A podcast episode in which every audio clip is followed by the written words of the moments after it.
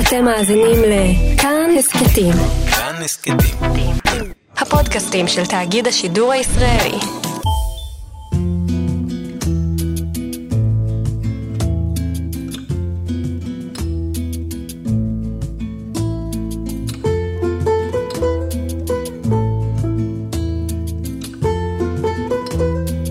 שלום יאיר אגמון. אהלן. איך להגדיר אותך מבחינה מקצועית? אה, סופר, קולנוען? אני אוהב להגיד שאני סופר ובמאי קולנוע. יש לך כן. מספיק ספרים בשביל שתחשב לסופר. אני גם, זה הדבר שאני הכי כאילו אוהב. מבין כל העיסוקים כן, שלך? כן, למרות כלומר- שלא הוצאתי ספר הרבה זמן, אבל זה כאילו ה... כאילו אם אתה צריך לבחור טלוויזיה, קולנוע, אה, סרטים, סדרות, זה יהיה ספר. כן, ספרים, אני אני אוהב ספרים. אוקיי, תכף נגיע. אני לא יודעת כמה מכירים אותך, אני חושבת שיש נתח שמכיר אותך, את הספרים שלך, ואני חושבת שלא מעט אנשים נחשפו אליך ואל דמותך ואל נסיבות אה, חייך, ואולי יותר מזה הולדתך, בסרט אה, המדהים שעשית על עצמך, על אימא שלך, על אבא שלך, הסרט נקרא רחל אגמון, כן, וחרף שמו אה, הוא לא רק על אימא שלך, נכון. אלא בעיקר עליך. יש לך סיפור חיים מדהים, פנטסטי. שווה. סרט. זה, לא, הוא שווה סרט. כילד זה היה סיפור חיים לא טוב, כאילו, כשהייתי ילד. אני גדלתי בב- בב- בבית, אה, במשפחה חד הורית, רק עם אמא. כשלאבא שלי, כשאבא שלי היה בתמונה, אבל היה לו משפחה בנגב אה, עם אישה ושבעה ילדים. אה, ההורים שלי נפגשו בטרמפ כשהוא היה גבר נשוי והיא הייתה רווקה. רווקה דתייה. רווקה דתייה, הוא מושבניק חילוני כורדי ממושב פטיש בנגב. הוא היא- לקח אותה טרמפ? הוא נתן לה טרמפ, היא הייתה עובדת סוציאלית אה, במשרד- בבחירה. בס- ב- ב- יחסית מבוגרת. בגיל אה, 38 היא הייתה אני רווקה מבוגרת. מבוגרת, לא להתנפל לא, עליי, בעולם הדתי, מאזינות, אבל יחסית במגזר, רווקה, בגיל הזה, זה... לכל החברים שלה היו ילד- ילדים אז, היא הייתה, היא גרה לבד בירושלים בדירה, והיא הייתה דתייה, הייתה, כאילו, שום קשר ביניהם, על הנייר. אה, וזהו, ולקח אותה טרמפ לירושלים, וזה התגלגל למין רומן אה, ארוך. ארוך? כן, של איזה שלוש שנים. הוא היה אז פרוד מאשתו, אבל, אה, אבל לא גרוש, ובמהלך הרומן הזה נולדתי. וכשנולדתי אז אבא שלי... רגע, עוד לפני, כשהיא מגלה שהיא בהיריון, ברור לה מאליו שהיא את ההיריון שומרת? אמא שלי טוענת, וגם רואים את זה בסרט, שזה היה רצון משותף של שניהם, זו החלטה משותפת של שניהם, הם החליטו עכשיו נכנסים להיריון, עושים ילד ביחד, כאילו, זה, זה כזה, אצלה זה לא היה כזה, גיליתי. זה היה מין משהו שהיא רצתה שיקרה. פחות קריטי אם זה נכון או לא נכון, יותר קריטי העובדה שבסוף היא גידלה אותי לבד, בפרקטיקה. למה הוא לא היה אם הוא הסכים? זאת אומרת, זה היה הסיכום ביניהם? א', היה לו רפת, וברפת אתה צריך כל, כל בוקר להיות שם ולחלוב. אז פיזית הוא היה צריך להיות במושב. לא, אבל זה נשמע לי כמו... לא, לא, וב' היה לו משפחה, זה, זה לא היה צחוק. אוקיי. אה, היה לו ילדים, גם ילדים אה, צעירים, לא מבוגרים. כאילו, היה לו ילדים בצבא, ילדים בגיל 14. ש- שמישהו מהם, אול- אולי אשתו, שגם לה קוראים רחל, כן. אה, יודע- יודע, ידע, כולם ידעו גם כשהם היו בזוגיות.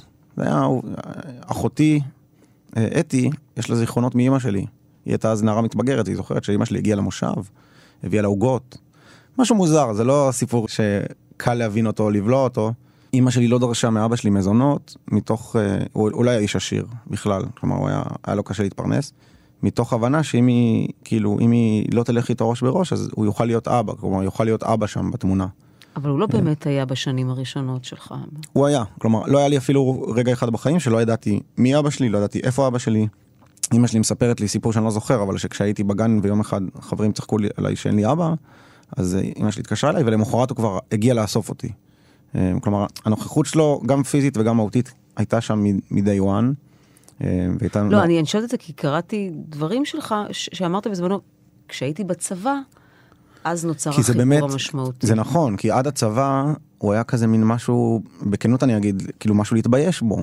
כאילו אני גדלתי בסביבה כזה... דתית אליטיסטית? דתית אליטיסטית בירושלים, אה, וכל כל החברים והוא שלי... מהמשק, מהחווה, כן, והמוצא. שלא מתאים אולי לסט של ה... כן, כן, למרות. שפחות הייתי אומר מוצא, אבל יותר עניין של תרבות, כאילו, את יודעת, אה, אה, הוא היה איש, אה, איש מושבניק, איש פשוט וטוב. ואני ממש זוכר את עצמי מתבייש כשאני הייתי נוסע אליו לבקר אותו הרבה בתיכון. זוכר את עצמי מתבייש כזה מול החברים שלי וכאלה. גם ראיתי, אימא שלך אומר, זה, זה ציטוט נפלא, היא נראית לי נהדרת, אימא שלך. הוא אהב אותי, אומרת עליו, כמו שאני, כמו שאני. שמנה ושעירה, והאהבה שלו נתנה לי כוח. זו הייתה אהבה? לדעתי הייתה שם אהבה מאוד גדולה.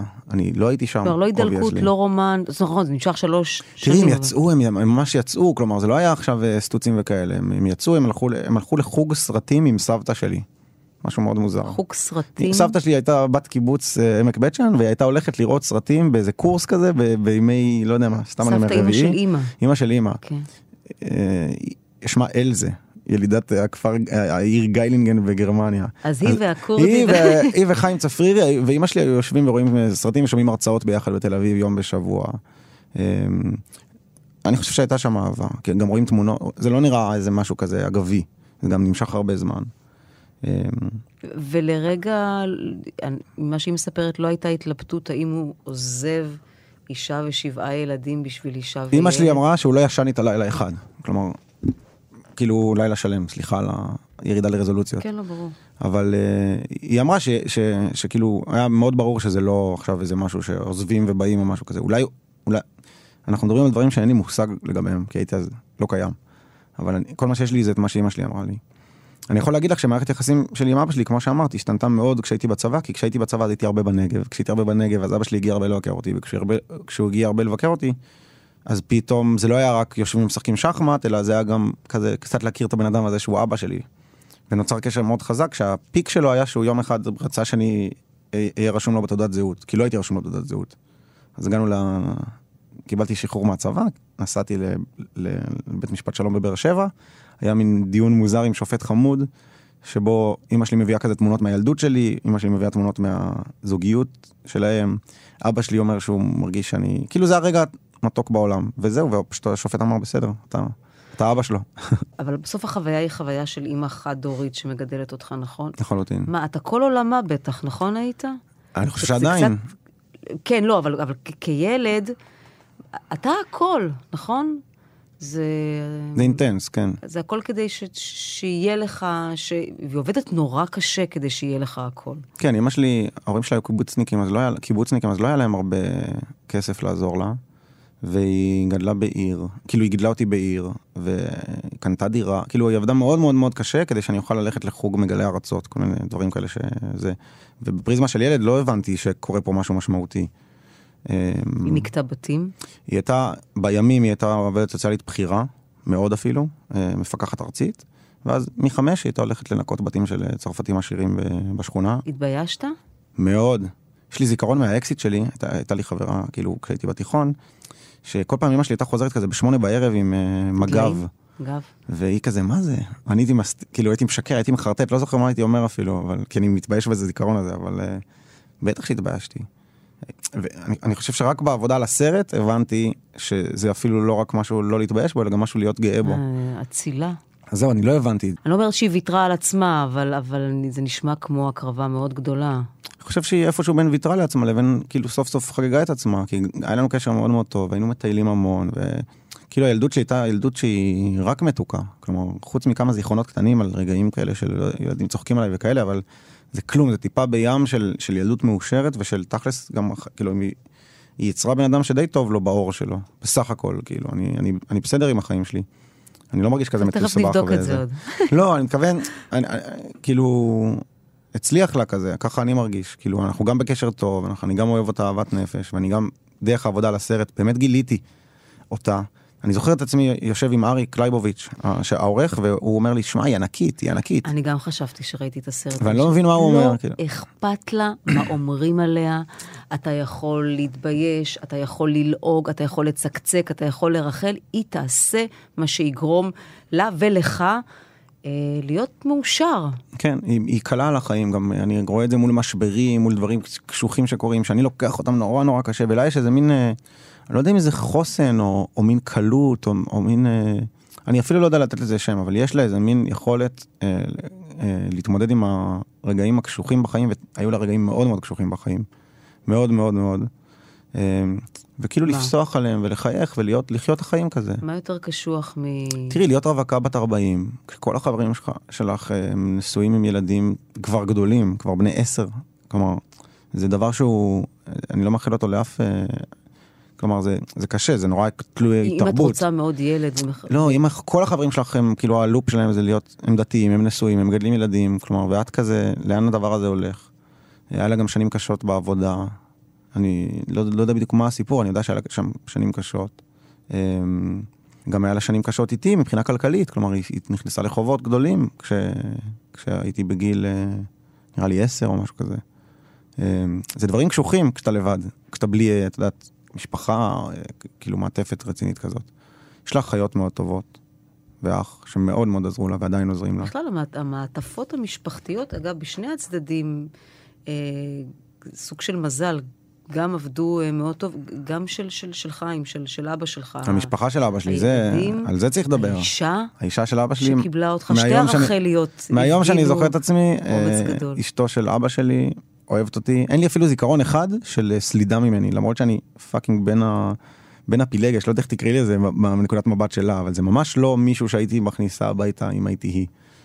והיא פשוט אהבה אותי, ויותר מזה, האחיות שלי, אחים שלי, אתה דומה להם? אני דומה לאח שלי הגדול, הבכור, באמת? כאילו, ניסים. במה, במראה או גם במצח, אתה לא, מזהה? במראה, במראה. במראה? ואני קצת נוהג כמו אבא שלי. שזה פראי, מה? לא, להפך. רגוע? לא רגוע, אבל uh, כאילו, כן, די רגוע, וכזה לא ממהר מדי, וכזה זהיר, שומר יותר מדי מרחק. כן, זה תמיד מעניין אם זה גנטי או נרכש, סתם במקרה. אני זוכר את עצמי כשלומד נהיגה ואומר לעצמי, אני, הוא הנהג הכי טוב שאני מכיר. כי הוא לא היה ממהר והיה מגיע בזמן כזה, לא יודע. בסוף הבית שבו גדלת הוא בית דתי, נכון? לחלוטין, גדלתי בבית, ב- במוסדות דתיים, הלכתי לבני עקיבא, הלכתי לישיבה אחרי התיכון. אז איפה הכיפה? אתה לא, אני, אני בלי כיפה מהרגע שאני... כאילו ממש, נראה לי ביום הראשון בצבא כבר הורדתי את הכיפה. לא, לא, זה לא היה על רקע, רקע תיאולוגי, אלא יותר על רקע כזה של, אה, כזה לא רציתי להיות אה, משוייך חברתית. היה, היה לי קשה עם הזיהוי. אה, אני אוהב את זה שלא, שלא יודעים מי אני מיד, למרות שלכאורה גם בלי כיפה יודעים מי אתה מיד, אבל נראה לי שכבר לא. אה, וזהו, ו, ו, וכן, אני גם לא, אין לי איזה עניין של אמונה בלב. אין? לא, כלום, אף פעם לא היה לי. אתה לא איש מאמין? לא, ממש לא, אני לא איש מאמין, אבל, אבל הורדת הכיפה לא הייתה בקטע של אי אמונה, אלא בקטע של כזה לא להיות בחברה הזאת, אה, נראה לי. אה, כי, כי נראה לי ש... כילד לא הבנתי את זה, אבל גם, כאילו, הסט הזה שנקרא כיפה סרוגה מביא איתו המון המון מטענים. כלומר, אנשים יודעים עליך המון דברים עוד לפני שמדברים איתך. נגיד, עמדה פוליטית. ימין. בדיוק, ימין אפילו ימין אה, נחוש כזה, או ימין מסוים, ואני ממש לא שם, אני ממש לא ימין. אבל זו דוגמה קטנה, זה, אפילו בצבא, כשאני יודע, כשהדתיים הלכו בבוקר להתפלל, והלא דתיים הלכו, ל, לא יודע מה, לסדר את האוהל, אז גם אז כבר, זה הרגיש לי לא נכון להיות עם כיפה, לא יודע למה. אמ, זה, זה לא כזה אישו מבחינתי, כאילו אני עדיין, אני עדיין די שומר שבת, אני עדיין די, אה, כאילו יש אצלנו קידוש, ואני לא נוסע בשבת, וכאילו, אני, אני די שומר מסורת. אז למה אתה שומר אם אתה... כלומר, למה אתה עושה את זה? כי אני אוהב את זה, מחובר לזה מאוד תרבותית. אמ, כי עשית את זה כל החיים? גם, גם עניין של מסורת, אבל אני גם באמת, אה, את יודעת, אני מחובר, נגיד סתם אני אומר, אני נורא אוהב את התורה, הוצאתי שני ספרים על התורה, על נכון. פרשת שבוע. אה, זה עול- עולם תוכן שאני, שאני מחובר אליו. לא, אתה גם כותב הרבה, למה אני שואל את כל השאלות האלה? גם בצבא אתה בעצם כותב את הספר הראשון שלך, נכון? נכון, כשהייתי קצין. אמ, ואתה הרבה מתעסק באנשים דתיים, באנשים מתלבטים, באנשים שמעיזים או לא מעיזים כן. לחצות את הגבול הזה, או לשחק בין העולמות, או כן. לשלב אותם. תראי, דת זה דרמה, דת זה מתח, אני לא צריך להגיד לך את זה. כלומר, כל מי שחי פה, אפילו במערכת הפוליטית הספציפית הזאת, פתאום אני קולט שהדת משחקת פה את המשחק הכי חשוב. כאילו, ליברמן, חרדי, כלומר, זה הנושא.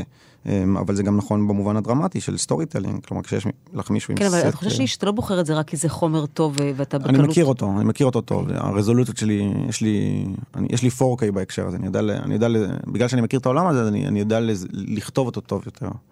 אני מניח שאם הייתי מגיע מרקע אחר, אז הייתי כותב על זה פחות, אבל אה, אה, זה, זה גם באמת מעניין אותי, כי אני, אני חושב שדת זה דבר שהוא חיצוני לחיים, כלומר, יש מעט מאוד אנשים שהוא, ש, שהדת היא באמת הם.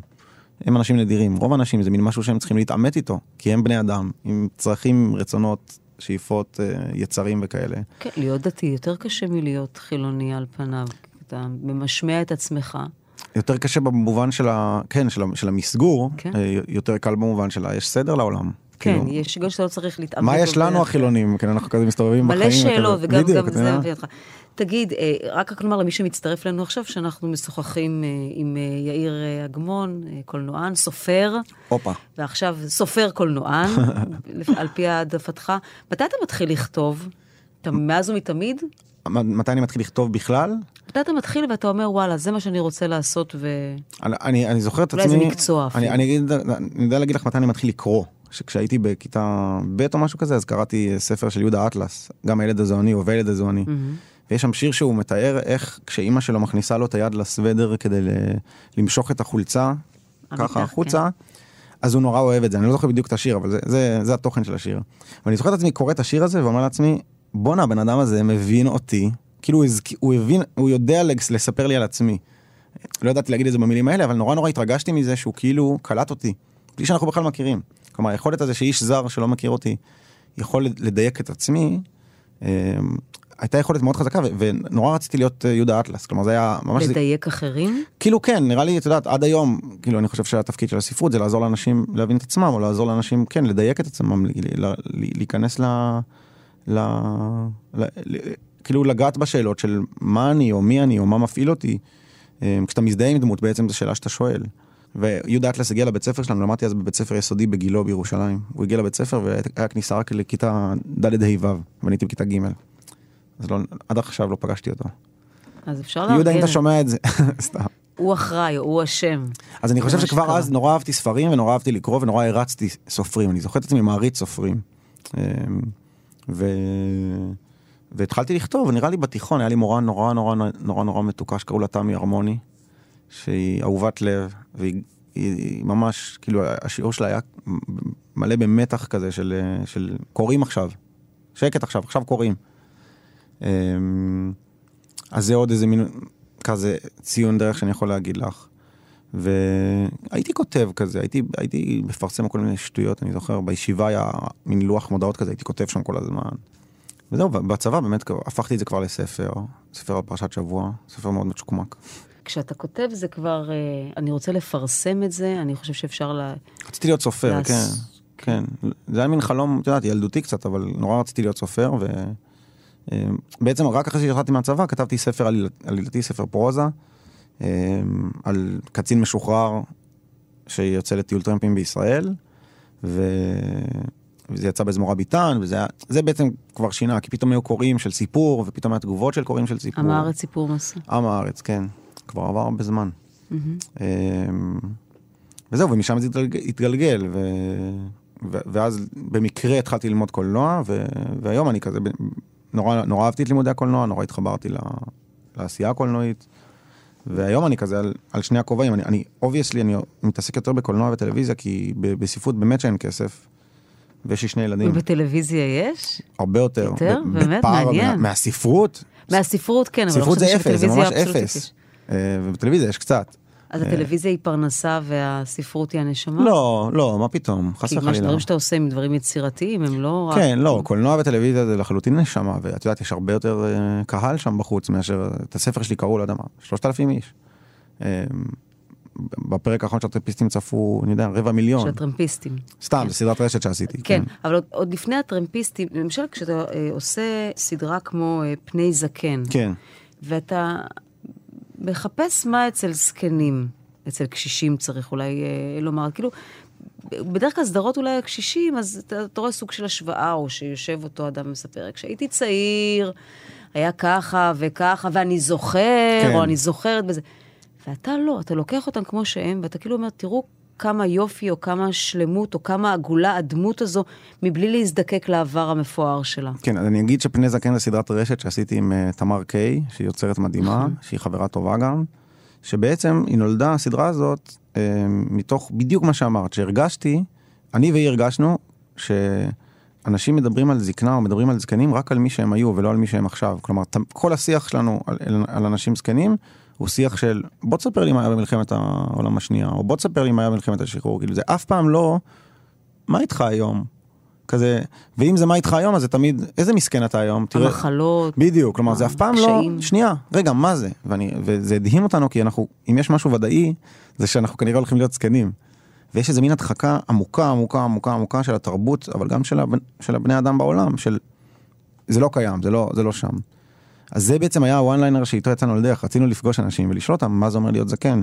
וזה הרבה יותר מורכב ממה שחשבנו, כי... מה זה אומר להיות זקן? מה זה אומר? אני לא ידעתי. מה זה אומר? מה זה אומר ביום יום? מה זה אומר בחיים? מה זה אומר בפיזיות? לא, אבל אני שואלת אותך, אחרי שראית, אתה מורתע מזה? אתה... אני חושב שאני עברתי תהליך מדהים בזכות הסדרה הזאת של... אה, אני בכלל... אתה מפחד להזדקן? לא, אתה דווקא... מחכה להזדקן, אתה מקבל את זה ו... אני חושב שהרבה הרבה הרבה, אפרופו אימא שלי שדיברנו על זה שהיא קלה על החיים ושהיא לא סופגת הרבה וזה, אני כן יכול להגיד לך שכאילו הדרך שבה אתה תהיה זקן נורא נורא קשורה לדרך שבה אתה סופג את, ה, את המהמורות בחיים האלה, כי את יודעת, זה כמעט עניין סטטיסטי. אם אתה תחיה מספיק זמן בעולם, יגיעו מספיק דברים רעים. אמ, דברים רעים, קרי, אנשים שמתים לך, אמ, אנשים שפוגעים בך, כאילו דברים ביג שקורים. ו, וממש יכולנו לעשות, לעשות מין כזה הבדלה בין הדמויות שהיו כזה, היו, אני לא אגיד קלות על החיים, אבל הם כאילו יכלו לשאת את הדבר הזה, ו, ויכלו עדיין ליהנות מכוס בירה, ויכלו עדיין להיות עם ברק בעיניים. אמ, אז אני חושב שזה שיר מאוד מאוד חשוב, כדי להיות זקן, זקן שטוב לו. זה כאילו להיות, אה, לא, לא, לא, לא להישבר מה, מהחיים, כי החיים שוברים, זה מה שהם עושים כנראה. והמסע היה נפלא, כלומר, זה היה, אנחנו נפגוש, אני חושב איזה 40 קשישים נפגשנו בתהליך התחקיר, שזה היה פשוט לשבת איתם ולשאול אותם, תגיד איך זה להיות זקן. והמון המון המון אנשים בכלל לא היו, לא היה להם ערוץ לדבר על זה, כלומר, המון אנשים פשוט חסמו את זה, כלומר, אל תדבר איתי על זה. כלומר, אבל גם כשאתה מגרד את השכבה מהדבר הזה שנקרא זקנה, אתה, אתה, אתה אומר, בחרנו 40 אנשים, אז אתה בוחר את האנשים שהם אנשים מתפקדים, והם ורבליים. לא, לא, לא כלומר... הם יכולים לנסח... פגשנו 40 אנשים, בחרנו עשרה, עשרה פרקים. אני חושב שעשרה פרקים, חלקם גם ממש עגומים, יש לנו שם קשישה, קוראים לה ברטה, שהיא רק רוצה למות, אה, ונמאס לה, היא בבית אבות. אבל היא יודעת להגיד שהיא רוצה למות. כן, והיא אוהבת בירה עדיין. אבל הרבה מאוד זקנים אפילו לא במצב נכון, שבו הם יכולים נכון, להגיד שהם נכון. רוצים למות. אני כן, אני כן חושב שהסדרה הזאת היא טיפה, יש בה איזה ממד של קונטרה, כאילו לאזן את ה... כלומר, אני חושב שזה שלהיות זקן זה גרוע, את שומעת מספיק, אל תדאגי, זה מגיע מכל מקום. איפה שלא תסתכלי, תפתחי פרסומת ברדיו, תראי זקן אה, שצריך לתרום לו. זה שם. אז אני חושב שאנחנו הקטנים, אני ותמר, אז ניסינו לתת איזה מין טיפה טיפה טיפה קונטרה לדבר הזה, שיכול להיות שזה גם יכול להיות סבבה, יכול להיות שזה יכול להיות נחמד, יכול להיות שזה אפילו יכול להיות כיף. אמ, ויכול להיות שלאנשים מספיק מעניינים עם תובנות וניסיון ששווה לשמוע מה יש להם לומר. בדיוק. אמ, זה, זה נורא נחמד. הסדרה הזאת כבר עבר איזה שנה וחצי, או כן. שנתיים מאז שהיא עלתה, אבל עדיין אני מקבל הודעות מהחבר'ה שלנו שצילמנו, שכותבים להם, כאילו זה, זה גרם לאיזו התעוררות סביבם, שזה גם נחמד בעיניי. כאילו אנשים שאתה פתאום מצלם אותם, אז הסביבם פתאום מגיבה אליהם. נורא נחמד, זה היה מסע טוב. אבל תכלס, כשאתה מצלם uh, סדרות, ומאז עשית עוד כמה, אתה לא עושה את זה כדי, לפחות בתחושה שלי, כדי לחולל שינוי, אלא כי זה מסקרן אותך, כי זה מה שמפעיל אותך, הסקרנות. כן, אני מאוד אוהב אנשים, אני מאוד אוהב בני אדם, אני מאוד אוהב סיפורים. אמ, אני גם מאוד אוהב את האתגר, אני עכשיו אומר את זה בדיעבד, כשאני... הרי להפוך לבמאי קולנוע זה דבר קשה, מתי, כבר, מתי זה כבר קורה? מתי זה כבר אתה יכול להכריז על עצמך כמישהו שהוא, שהוא זה? מבחינתי כל, הרבה מהפרויקטים זה היה כזה לגשש דרך. אבל עכשיו אחרי שכבר, את יודעת, צברתי איזה אי אלו פרויקטים, אז אני יכול להגיד לך ש, שיש משהו בעמדה הזאת של, של הסקרנות ושל להבין בני אדם ושל לפצח, לפצח סיפור שאני מת עליו. כאילו, יש איזה סיפור לספר, נורא נורא קשה לספר אותו טוב. את מבינה מה אני אומר? כאילו, איך, איך אתה מספר את הסיפור הזה של פני זקן? איך אתה מספר את הסיפור הזה של וואי וואי וואי, שזו סדרה שעשיתי לטלוויזיה? איך אתה מספר את הסיפור של ההורים שלך? זה, זה אתגר מטורף. הוא הרבה פעמים קורה בחדר עריכה. גם איך אתה אורז אותו ותוחם אותו בזמן וב visuals כן. שכן. ש- שלא יהיה מלאה מדי, ושמצד שני, העובדה שהוא קצר באופן יחסית, לא, לא יגרע ממנו את ה essence שלו. אז אני חושב שמי שגם אוהב אנשים וגם אוהב את האתגרים האלה, שהם אתגרים חצי אינטלקטואליים, חצי נרטיב, כלומר, איך לספר את הסיפור, מי שאוהב את הדברים האלה, אז, אז הוא יכול להיות דוקומנטריסט טוב. הזכרת את uh, דור ה-YYY, שזה כאילו, לא יודע, לפחות בראש שלי, הקיצון, תמונת הראי של uh, פני זקן. כן, אין קשר. כלומר, אתה לוקח את, כן. את הגילאים 25 עד 35. כן, uh, איש, כן. אתה עדיין בשנתונים האלה. אמת. ואז בא לעשות תיקון עבור הדור הזה, עבור עצמך, והדימוי, או שפה אתה עדיין מסוקרן איך הם נראים, כי אתה יודע איך הם. מה יש פה לבדוק איך הם? אז שאלה מצוינת, ואני אני, אני לא, לא הייתי משתמש במילה תיקון, אבל אני זוכר את עצמי בתחילת הדרך, כשהתחלתי בכלל לעבוד על הפרויקט הזה, אז מה שדמיינתי זה שאני, שיהיה הורים וילדים שישבו יחד ויראו את הסדרה. הורים וילדים הורים וילדים. מהגיל, נגיד, מהשנתונים י- האלה? ילד בן 25 יושב עם ההורים שלו, והם ביחד יצפו בסדרה. כי אני חושב שבלי ששמנו לב, יש המון המון המון צעירים מתוסכלים, והמון המון הורים מתוסכלים. והתסכול הזה נובע מאי הבנה, אבל, אבל האי הבנה, התסכול הזה הוא, הוא תסכול שהייתי מתאר אותו נגיד במילים, מה נסגר איתך בני היקר? כשאני הייתי בגילך בגיל 30, נכון. אני כבר היה לי אישה, וכבר הייתי, אה, היה לי עבודה טובה, וכבר היה לי אוטו, וכבר היה לי, קניתי דירה עם משכנתה, כלומר, החיים שלי היו על התלם. ואתה, אני מדבר בכללה כמובן, אבל ואתה כאילו, אין לך שום דבר מהדבר הזה, את הבחורות שלך אתה מחפש בטינדר, את העבודות שלך אתה עוזב כל שנתיים. אתה יושב בבתי קפה, אתה כל היום... אין לך אה, עבודה אמיתית, אתה עושה סרטים. בדיוק, כלומר, מה, מה, מה נסגר איתך? ואני חושב שהביקורת הזאת הופכת הרבה פעמים לביקורת שהיא פנימית, כלומר, שאנשים מתחילים לשאול את עצמם, אולי הוא צודק? אולי משהו דפוק אצלי, אולי אני דפוק. ואני חושב ש...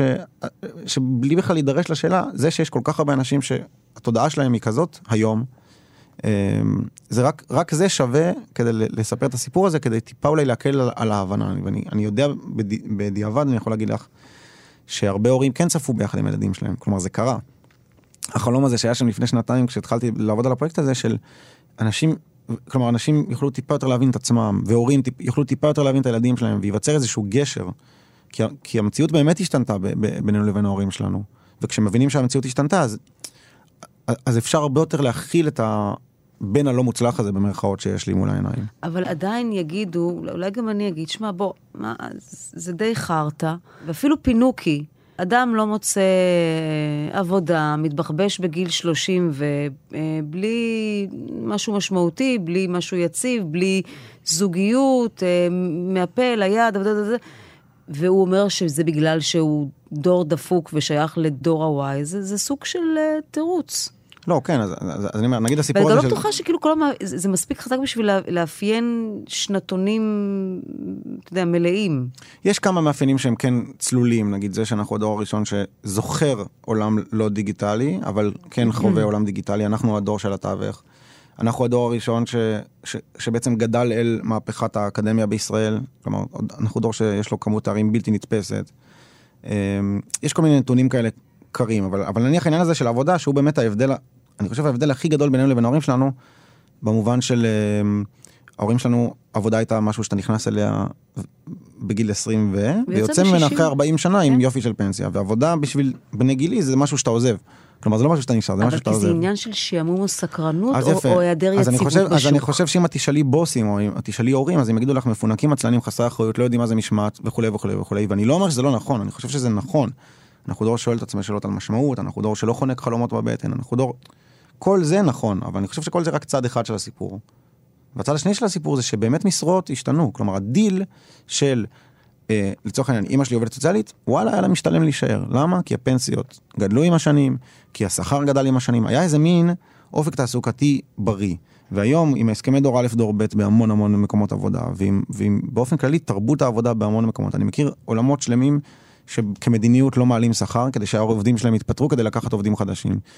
השוק השתנה, ו- וכשה, וכשמבינים ש, ש, שיש פה תמונה רחבה יותר, של מצד אחד אנשים שבאמת שואלים את עצמם שאלות על משמעות, ואנשים שבאמת יותר עסוקים בעצמם ו- ועסוקים ב- בהגשמה העצמית שלהם ו- וכולי, ומהצד השני יש עולם תעסוקתי שהשתנה, וה-value for לוותר על חלומות ולהישאר באותו מקום הוא לא כמו פעם.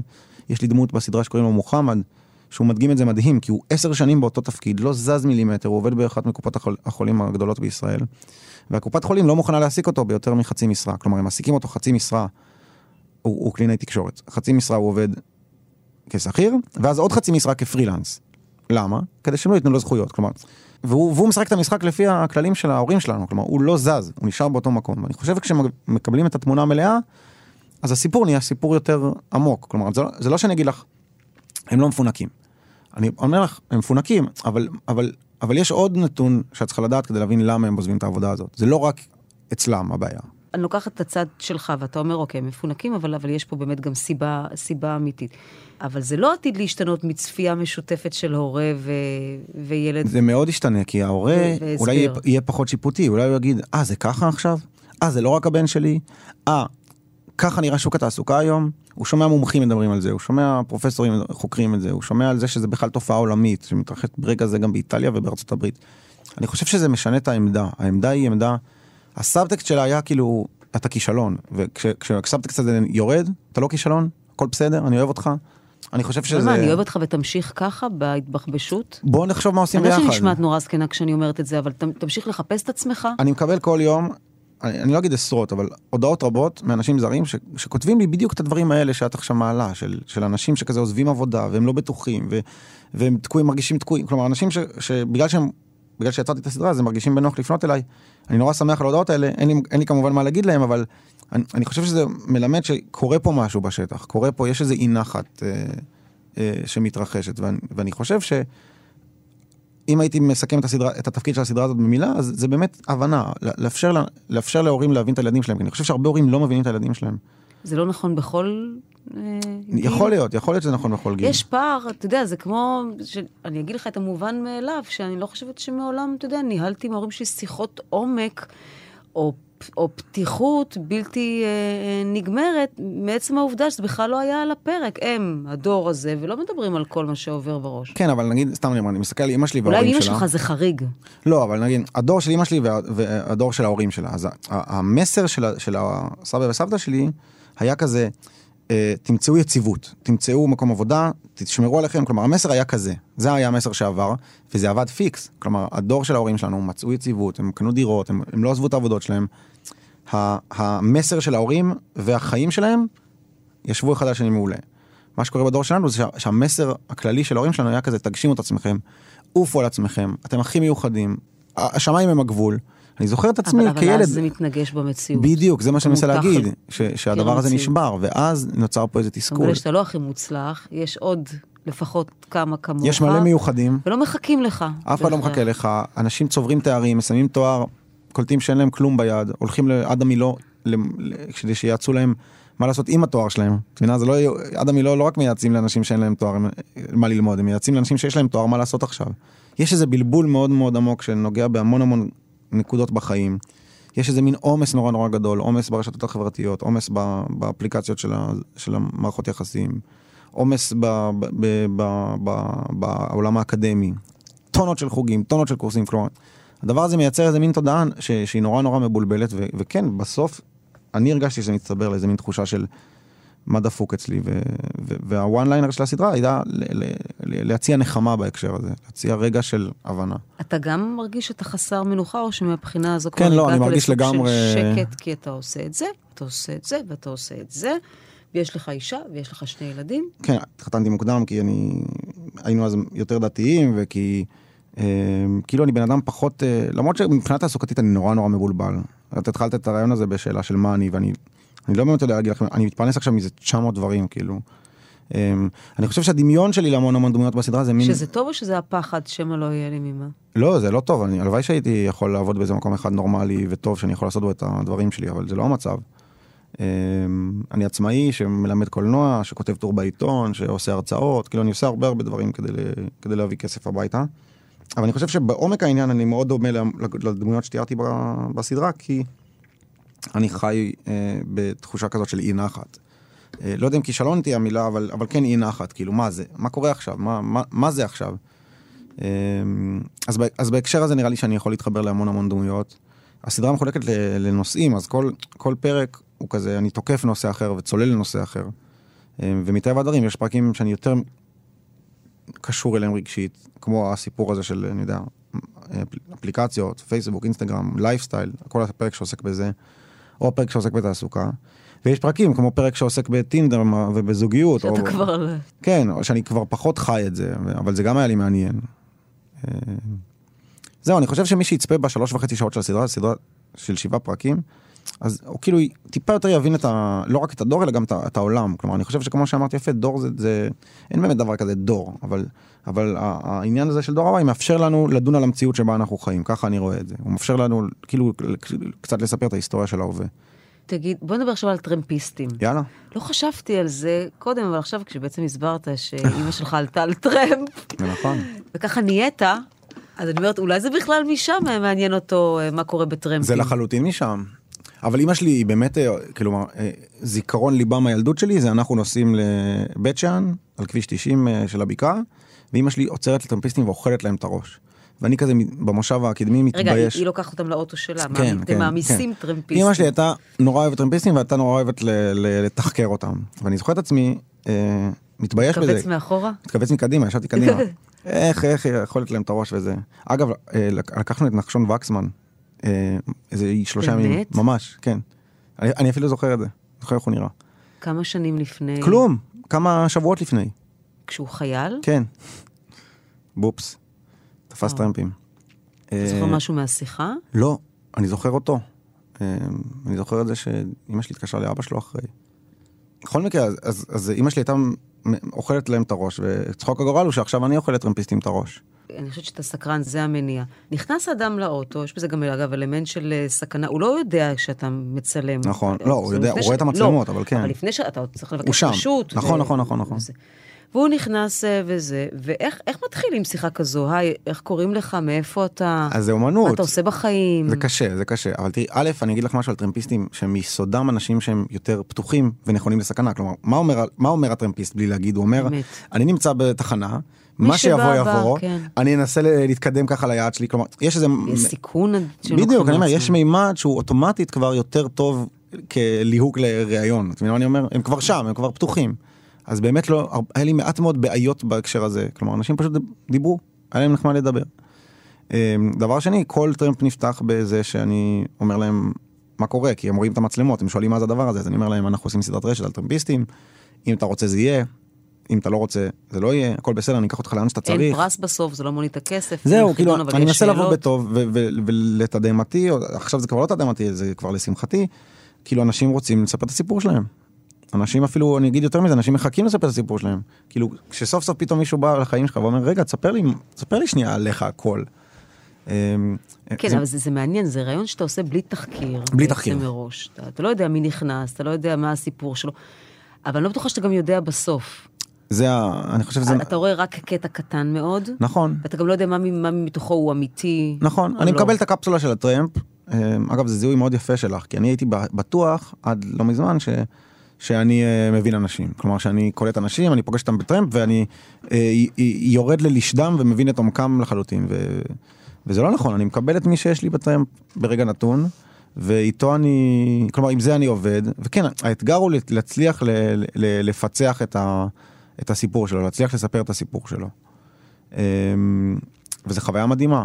אני יכול להגיד לך שמבחינה תיעודית יש פה אה, תפיסה מאוד מאוד אה, מבזבזת, כי בדרך כלל... מה זה כש- תפיסה מבזבזת? זאת אומרת, בדרך כלל בדוקו אתה עושה תחקיר ומצלם את מי שאתה רוצה, וכלומר, אתה מבין מה אני אומר? אתה לא יוצא ליום צילום של נכון. לאסוף מלא מלא אנשים ולקוות לטוב. ואז נכון, כאילו זה בזבוז של שעות. בזבוז מטורף כן. של דלק ושל אה, שעות ושל זה, אבל הרעיון הוא שבאמת מביאים אנשים שהם באמת שם, ומגיעים לאנשים שאולי לא היית מגיע אליהם ככה. Um, זה כבר עונה שלישית, אני כבר תפסתי איזה 300 uh, כן, וזה, טרמפיסטים. תופס, ואני מודה שאני עדיין הלומה מהפרק על הטרנסג'נדרית כן, על שעלתה. לאוטו ונראתה לך הפי, הפי, הפי, הפי, לכל אחד וזה, ואחר כך אה, שמה קץ לחייה. כן, כשהיינו בחדר עריכה גיליתי שהיא התאבדה נטע.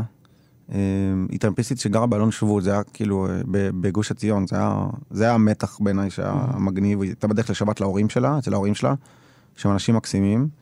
אה, וזהו, בדיוק את אמרת קודם שאנחנו לא באמת מכירים את ה... נכון. את, ש, כלומר, שאתה באמת מקבל את הטרמפ, אז, אז זה, זה באמת הייתי בהלם כש, כשגיליתי את זה. אני, אני גיליתי את זה בצורה חיצונית, זה לא שמישהו הודיע לי, פשוט ראיתי תמונה שלה בפייסבוק, שאיזה ארגון חושן או איגי העלו. אבל אז לא חשבת, רגע, אז אולי כל הפורמט הזה חוטא למטרה, כי אני לא מבין באמת את האיש? אני לא יודע אם, אם חשבתי ככה, אבל כן, כן, כן קיבלתי איזה מין כאפה של צניעות, של, אה, של כזה, אוקיי, אז כנראה שהפרויקט הזה מוגבל.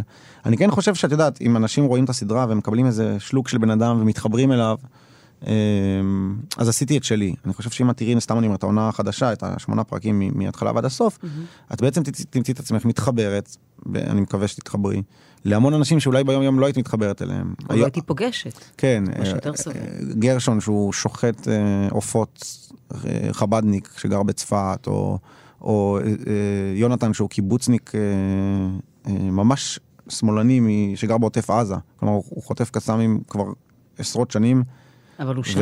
והוא מצביע לאחמד טיבי. אה, כל מיני דמויות שלי לפחות היה נורא נורא מאתגר אפילו להתחבר אליהם, או, או, או מרתק להתחבר אליהם. אני חושב שאם את תקבלי את הדבר הזה, אז גם אם לא הכרת אותם לעומק, עצם זה ששנייה התחברת למישהו שהוא לא את, אני חושב שזה דבר מאוד בריא. כאילו, בטח עכשיו אחרי הבחירות האלה, ש, שכל מה שהם עשו זה לגרום לנו לסלוד ממישהו שהוא לא אנחנו. כלומר, כל, כל, כל האנרגיה של הבחירות האלה, לתחושתי, הייתה שנלך לקלפי עם איזשהו כעס. רק לא איקס, רק לא דתיים, רק לא ביבי, רק לא שמאלנים, רק, כלומר, כל אחד מגיע, רק לא ערבים, כל אחד מגיע עם איזו חרדה נורא נורא עמוקה. אז, אז אני חושב שאני הקטן, עם הסדרת רשת הקטנטנה שלי, יכול טיפה טיפה לאזן את זה ולהגיד... זרקור, תראו את זה. תראו איך אתם דווקא יכולים להתחבר לאנשים האלה. אני רוצה להקריא קטע, ממש קצר, אה, תחילת ה... קודם כל, אני רוצה לומר שאלמלא היינו מדברים עכשיו, אני לא בטוחה שהייתי קוראת אה, אה, ספרים שלך, אתה כותב נורא יפה, קולח ו... ומרתק. אתה כותב uh, uh, מרתק. תודה. Uh, יש אחד מהסיפורים הקצרים שכתבת, נקרא ערגה. או. כן. יש לי עליו כמה שאלות, אני מקווה שנספיק את הכל, לא משנה, אבל לפחות ההתחלה, אתה, אתה כותב על ההתחלה, בכל, בכל העולם שמחוץ לבשר שלה היה ריח אפור ותשוש, וערגה עמדה בסוף התור לקו 444. בכל האגזוזים השחורים שהיו שם הפיחו עליה פחמן דו-חמצני, רשע וחמוץ. בכניסה לאוטובוס ליד המדרגות התווכח הנהג עם סודני על מחירו של הכרטיס לאילת, וערגה חשבה שרק אנשים שקופים שמים לב לאנשים שקופים כמותם. עובדה, ממנה הנהג התעלם. שקוף כמוך יכול לראות שקופים אחרים? איזה קטע הבאת עכשיו? בואנה, לא, לא, לא שמעתי אותו שנים. בעצם רק אחד כמוך יכול לזהות אנשים שלא בהכרח אני אראה בצידי הדרך, אה, או במהלך החיים, או אשים אליהם לב גם אם יעמדו לידי? אני לא בטוח שאני הייתי מגדיר את עצמי ככזה, ואני גם לא בטוח שהשורה הזאת שהרגה חשבה... לא בקטע המעליב שלא שמים אליך לב, אבל בקטע של משהו בך יכול להיות כמעט... אה, בין האנשים, הלא, הלא רבים אני חושבת שיכולים לשים לב לאחרים. אני לא יודע, אני, אני חושב שאני, כמו שאמרנו בתחילת השיחה, ש, שאני באמת אוהב, אני אוהב לדבר עם אנשים, אני אוהב להכיר, עם אנשים, להכיר אנשים, אני אוהב לשמוע את הסיפור שלהם, ואני גם, גם זה מאתגר להתחבר אליהם, זה מאתגר להתחבר לאנשים שהם לא אתה. אמ, וגם יש בזה משהו כיפי. אמ, ואני גם חושב שזה שריר, כלומר, אני עכשיו, ת, תתני לי מישהו, אני אתחבר אליו, כי באמת אני, זה משהו שפיתחתי. מה, שאימנת? כן, תחשבי שאני כבר, לא יודע מה, כבר איזה 40 ימי צילום, אני אוסף אנשים ומדבר איתם, וצריך להתחבר אליהם, וצריך להביא גם את הסיפור שלהם, וצריך שיהיה אנרגיה טובה באוטו, צריך שיהיה צחוקים. זה קשה, זה דבר מורכב. אמ, כן, מה שנדבר עליו הוא יותר מסמולטוק. נכון, להכיר את הבן אדם, או, או שהוא ייפתח אליך, שיספר לך את הסיפור שלו, שייתן בך אמון. זה דבר מורכב, אבל אין לי איזה נוסחה לגבי זה, ואני לא יודע ש... לא, אני חושב שאני פשוט מראיין ש... שמתעניין באנשים. מתעניין באנשים. אמ, ואני כן חייב לחזור שוב לאימא שלי, לצערי ולשמחתי, כי היא באמת, יש לה איזה מין... היא גם רכלנית נורא גדולה, והיא גם אוהבת אדם, והיא גם, לא סתם היא עצרה לטרמפיסטים כל הזמן. והיא גם מתעניינת באמת, עובדה שהיא התעניינה בטרמפיסטים כמוך. היא מתעניינת באמת, יפה אמרת, היא באמת רוצה, כאילו, באמת אוהבת אנשים, כל פעם שאני מביא חבר הביתה, כולם יודעים שזה עכשיו סטופ, חקירה של איזה 40 דקות כדי להבין מי, מה מו. אמ, אז כן, זו מתנה גדולה שקיבלתי ממנה. אתה גם שקוף, אני חושבת, במובן אחר של המילה, שאתה מאוד מאפשר להציץ לחיים שלך, לא רק ההורים שלך והסיפור המיוחד הזה, אלא גם, גם אחר כך. ואתה גם נותן להציץ אה, לנישואים שלך ולילדים שלך, אה, בפוסטים שאתה מעלה, בטורים שאתה כותב. כן. אה, בין היתר, אפילו בסיפור הזה, כמובן שזה לא אחד על אחד, ליסה, שהרגה יושבת אה, לידה והיא מחזיקה תאומים, שניים, מספרת לה שהיו שלושה. ואחד, היא עברה דילול בהיריון, ואחד אה, לא, לא נשאר בחיים. זה לא אחד לאחד הסיפור שהיה לך, אבל נאלצתם להתבשר על לידה שקטה. כן. לפני שנולדה בת שלך. חיה, כן. חיה עליה. אמ, כן, זה קטע, בכלל לא חשבתי על זה, אני כתבתי את הסיפור ערגה עוד לפני בכלל שידעתי נכון, שיהיה לנו הפסקת הריון. האמת היא שכשכתבתי את הפוסט הזה, זה היה פוסט שכתבתי על הפסקת הריון שעברנו, זה היה ב-20 למרץ 2016 שעברנו את הפסקת הריון. אמ, אז, אה, אז, אז ידעתי שאני עושה משהו נכון, ידעתי באותו רגע. למה ידעתי באותו רגע? כי, כי המסר הסמוי והגלוי שאני קיבלתי מ, מהעולם אחרי שעברנו את הדבר הזה. שלא מדברים על זה? זה שיותר מלא מדברים על זה. אני אגיד לך יותר מזה, אחרי שה... אה, אחרי שהאירוע הסתיים והיה אה, תינוק מת בחדר, זה תינוק מת. זה תינוק מת, זה- לא- זה- זה היה בחודש שיש- כמעט שביעי. אין דופק בשבוע שישי, אז מסיימים הריון, שגם זה קשה, אבל, אבל לא, זה זה יש תינוק. מישהו בחדר. אז גם נגיד, ראית אותו. אז אז האחות מיד מיהרה לחטוף אותו, ממש ככה הרגשתי, כאילו להעלים אותו, של- שלא יהיה רגע. ואני ממש אה, צעקתי שם כ- כארי, שתחכה שנייה, כאילו, אל, ת, אל תיקחו לי שנייה את הדבר הזה. אגב, עד היום אני לא יודע מה עשו, כלומר, אין לי מושג איפה איפה הוא, קוברים? איפה קוברים, איפה זה, אין לי מושג, כאילו, יש איזה מין דחיפות, אני לא מאשים כמובן אף אחד, אני אומר, כדי להקל עליך. ה mindset הוא בוא נקל עליך. עליך, בוא נקל עליך ותשכח מזה. בדיוק, נגיד. אה, ואני הרגשתי שזה זה, זה, זה, זה שגוי במובן הכי עמוק, כי, כי אחרי שכתבתי את הפוסט הזה, אני חושב איזה עשר דקות אחר כך קיבלתי איזה 30 הודעות מאנשים שאני מכיר אישית, שזה קרה להם. שזה קרה להם דברים על הספקטרום, אבל כן, ו- ו- והבנתי ש- שיש א', איזה קשר שתיקה, וב', איזה מין, אה, איזה מין אה, חוסר יכולת בכלל לגשת לזה מבחינה ציבורית, או מבחינה אפילו, אפילו, אפילו עצמית, כלומר, אנשים עצמם אה, דוחפים את זה למטה. אה, אז אני נורא שמח שאני כותב על זה, וכל פעם שאני כותב על זה אני יותר שמח שאני כותב על זה. כי מה לעשות, זה משהו שעברנו. לא, לא רציתי שזה יקרה. היה לנו, היה לו מום במוח לתינוק שלנו. מום כזה קיצוני, שלא היה דילמה כזה. אבל אה, זה תהליך שכל כך הרבה אנשים עוברים, ואת יודעת, זה חלק מהעולם. זה, זה באמת חלק מהעולם, זה לא מהפה לחוץ. יש כמה ברי מזל שהכל עובר להם חלק, אבל המון המון המון זוגות נתקלים ב... יודעת, אפילו אה, משהו שקורה בשבוע שש, אה, יכול להיות משהו מאוד טראומטי. והחברה מגיבה לזה כמשהו טראומטי. כלומר, זה... צריך... זה, זה מצחיק לשנות, להגיד את זה, אבל צריך טיפה לשנות את השיח איכשהו, ואני חושב שזה שאני מברבר על זה להנאתי, טיפה עוזר. אני יודע שזה עוזר, כי הרבה אנשים אמרו לי שזה כי עוזר. מה? כי, כי זה מקל אנשים לראות, חבר'ה, זה לא... תראו, זה קרה. אין באמת כזה מציאות שבה הכל הולך אה, חלק. קרה לי ככה, וקרה לי ככה, וקרה לי ככה, ואני כן. מקווה שלא יקרה לי זה, אבל כן. עם זה אני מתמודד. כן, כן. אני חושב ש... את אמרת יפה שאני, שאני כאילו חושף את עצמי, או שאני מספר על, על, על החיים שלי, ואני אני חושב, כאילו, obviously, אני מקבל הרבה ביקורת על זה מהסביבה הקרובה שלי. מה אתה מספר הכל? מה אתה... איך רעייתך? תחשבי על הסרט, שירה נדמה לי שירה, קוראים? כן. תחשבי על הסרט שעשיתי על אימא שלי אפילו, כן, זה סרט שהוא אינ- הוא intense, הוא אינטימי מאוד לאנשים אה, מבחוץ, הם לא מבינים מה אתה, מה אתה שואל את השאלות האלה, זה נורא מביך, וכאלה. שירה, אה, אני צריך לאשר דברים שאני, אה, שקשורים אליה לפני. אבל זה, זה, כבר חלק מהמניואל שלכם. אה, אה, כן, אבל היא לא... קחי בחשבון שאני הולך לכתוב כן, על זה. כן, כן, כן, אבל, אה, אבל נראה לי שהיא בסדר איתי, כלומר, אני חושב שעד שנהייתי טיפה, את יודעת, שפתאום יש לי טור בעיתון, פתאום יש לי הרבה עוקבים, אז פתאום זה, יש לזה איזושהי גושפנקה, פתאום זה, זה רלוונטי. יודעת. תחשבי שהיה לי, היה לי, לא יודע מה, 500 חברים בפייסבוק, ועדיין כתבתי דברים כזה אינטימיים.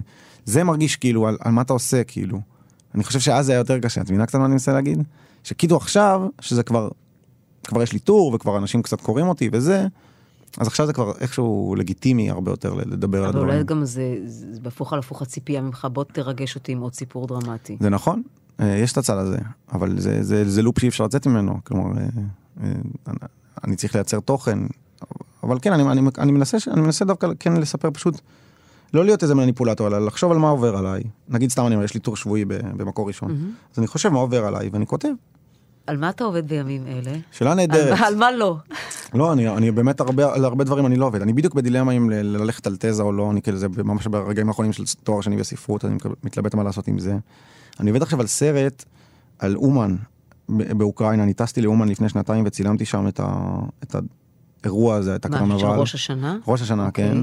אני גם מאוד מחובר לרבי נחמן, ואני מה זה אני מחובר לרבי נחמן? אני באיזה- קראתי הרבה טקסטים שלו והם מאוד השפיעו לי. אתה אוהב, במובן אני אוהב. אותו אהבת נפש. מה, אני השמחה? פשטות? לא, לא השמחה, להפך אהבה? אולי. אה, אני יכול להגיד הרבה, אבל אני חושב הוואן ליינר זה לחיות את החיים במלואם, ולצלול אל החיים במלואם, ולא...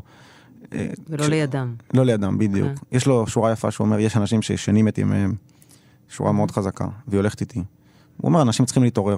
הוא התעסק ב- הרבה בשאלת העוררות הפנימית. אז הסרט יהיה על התעשייה שמסביב, או על לא, הסרט זה ממש, או זה עליו? סיפור מסע שלי בתוך הדבר הזה. אוקיי. וזה סרט שלא קיבל עדיין מימון, כלומר אין לי גוף שידור, אין לי קרן, אני עובד כמו, כמו ברסלבר. כמו טרמפיסט. זה לא בדרך כלל ככה? לא, נורא קשה? לא, בדרך כלל אתה, אתה שולח בדרך כלל יש הצעה. מתנדבים אומרים, כן, כן, תעשה סרט, אנחנו נממן לא, לך? בדרך כלל אתה מגיש הצעה, ואז יש פגישה עם, אני יודע, ערוץ אה, יס דוקו או ערוץ 8, ואז הם אומרים אז לך, מי ששומע, אתה מחפש מימון. כסף. כסף. כסף לאומן. ולברסלבים אין ממש. אוספים נכון. מאות למאות, כן. אז לא, אז, אז דווקא זה נחמד, כלומר, מה זה נחמד? זה איפשהו בין נורא עגום לעבוד על פרויקט בלי מימון, ול, אה. אה, הרפתקה. כן, נורא מרגש, אני, זה, זה גם יש בזה משהו, לא יודע מה. אני מאחלת לך הרבה הצלחה. תודה. אה, פחות דרמות בחיים, אני יודעת שזה כאילו קר שאתה מתפרנס ממנו. לא, לא, פחות דרמות. אבל פחות. דרמות, אני חושבת במקרה שלך יהיה איחול טוב לשנה החדשה. ואני רוצה מאוד להודות גם לעורכת שלנו אלה יגן, לטכנאים אלון מקלר וראובן מן, ולכם שהייתם איתנו, ולאחל לכם אה, שבת שלום.